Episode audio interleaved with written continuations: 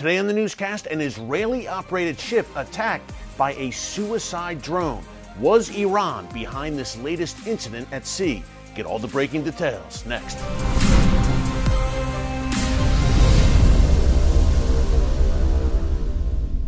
Hey folks, Erick Stakelbeck here. Welcome to the Watchman Newscast. We've got some breaking news for you today as I come to you around noon Eastern Time on Friday, July 30th. We are learning new details about an attack overnight carried out against an Israeli operated oil tanker off the coast of Oman.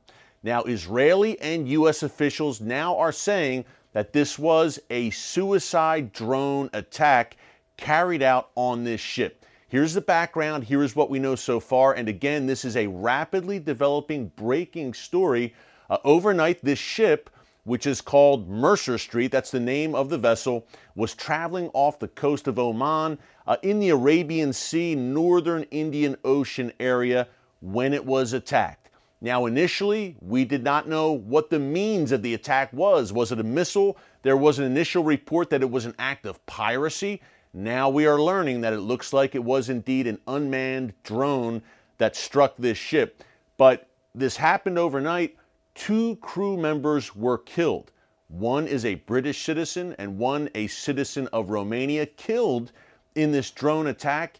Uh, another important thing to know there was no cargo aboard this ship. It was heading from Tanzania in Africa on its way to the UAE when it was struck. Now, why is there strong suspicion that Iran or perhaps one of its proxies were involved in this attack late last night? Pretty simple. Number one, there is obviously a track record, as I mentioned this year, of Iran and Israel carrying out this shadow war at sea and targeting each other's vessels. That's number one. But secondly, this ship, it is Japanese owned, but it is operated and managed by an Israeli owned company called Zodiac Maritime. Now, an Israeli businessman and philanthropist named Eyal Ofer owns this company that operates this ship that was struck last night. So clearly, an ideal target for the Iranian regime to target an Israeli operated ship. And look again at the means of the attack and what we're seeing right now. A U.S. official told the Associated Press this appears to be a suicide drone attack. I presume, and again, details continue to emerge. I presume that this drone, unmanned drone obviously, was packed with explosives and flown remotely into this ship off the coast of Oman. That's first. Secondly, an unnamed Israeli official speaking on Israeli television, sharing information there, said this looks indeed like it was a drone attack and that Iran's fingerprints are on it. Now, was it Iran or was it an Iranian proxy? That is an interesting wrinkle here. Iran has used suicide drones many times. We've reported on this many times here in the newscast over the past several weeks, particularly in Iraq. Iran has targeted U.S. soldiers and U.S. personnel in Iraq with these unmanned suicide or kamikaze drones.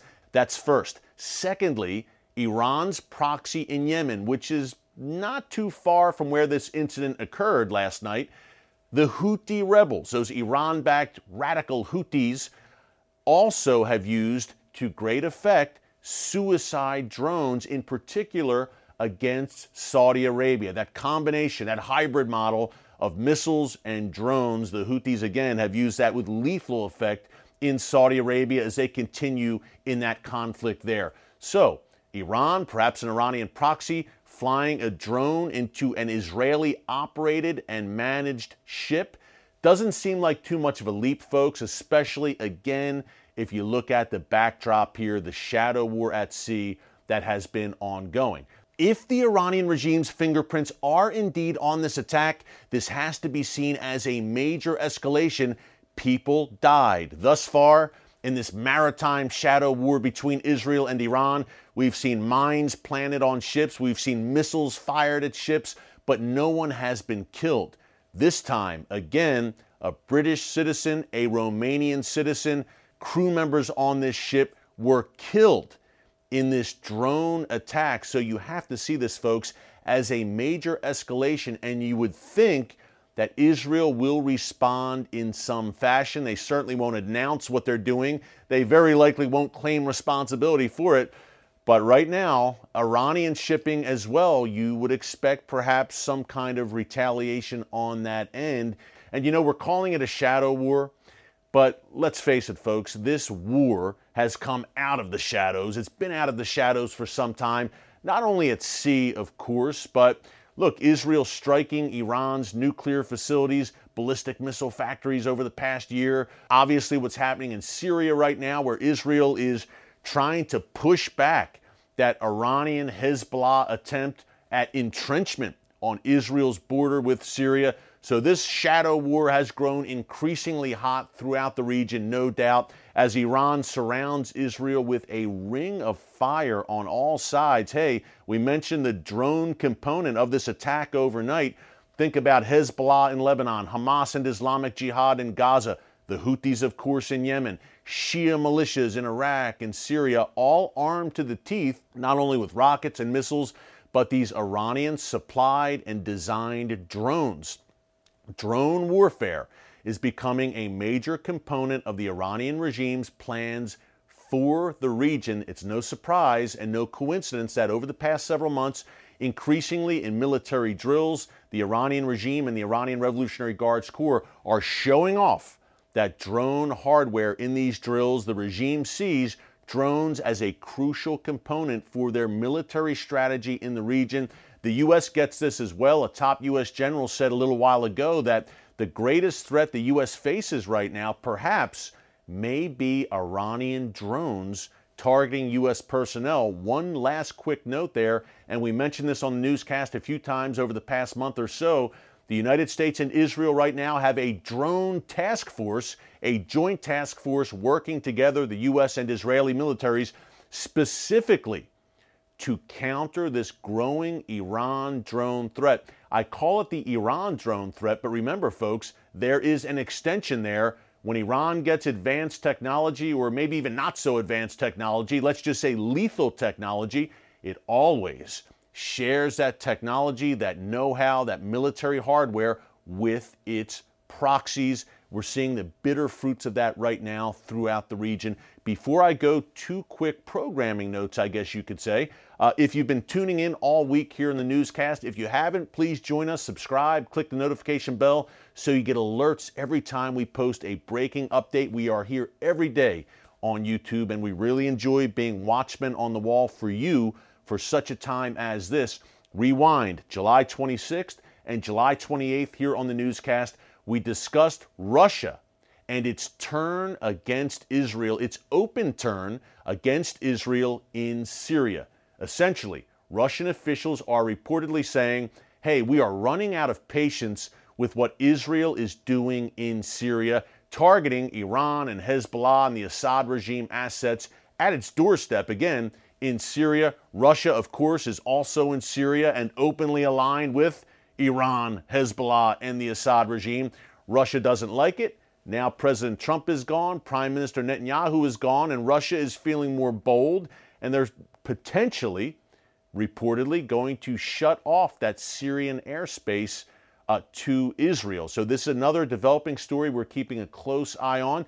Does it have prophetic implications as well? Again, check it out in our archives, July 26th and 28th. Just go to Newscast right here on YouTube, and we have an update, by the way, on that Russia Israel story. I don't know how we missed this, and this was not widely reported to say the least, but a few weeks ago, on July 8th, government officials from Russia, Iran, and Turkey met to discuss the situation in Syria, where all three countries are present. Turkey, Iran, Russia all have boots on the ground.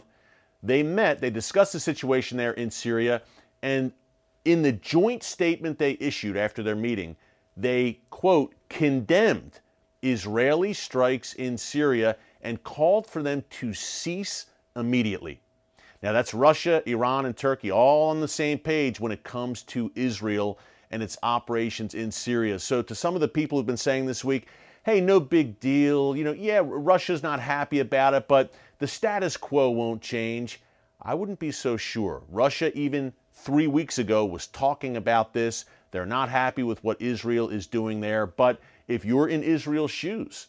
No matter what Russia thinks, and of course you have to consider the Russian bear, that nuclear powerhouse, also at your doorstep.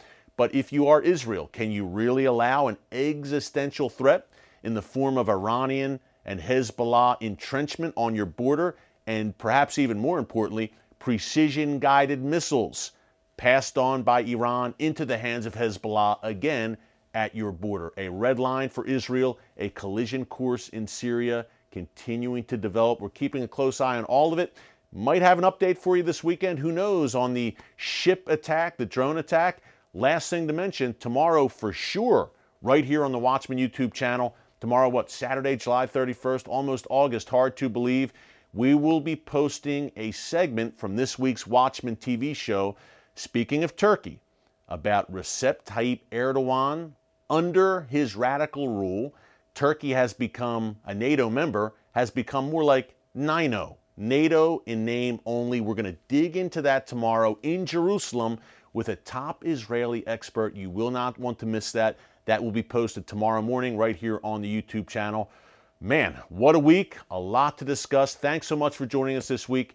Until next time, God bless you. And remember, never hold your peace.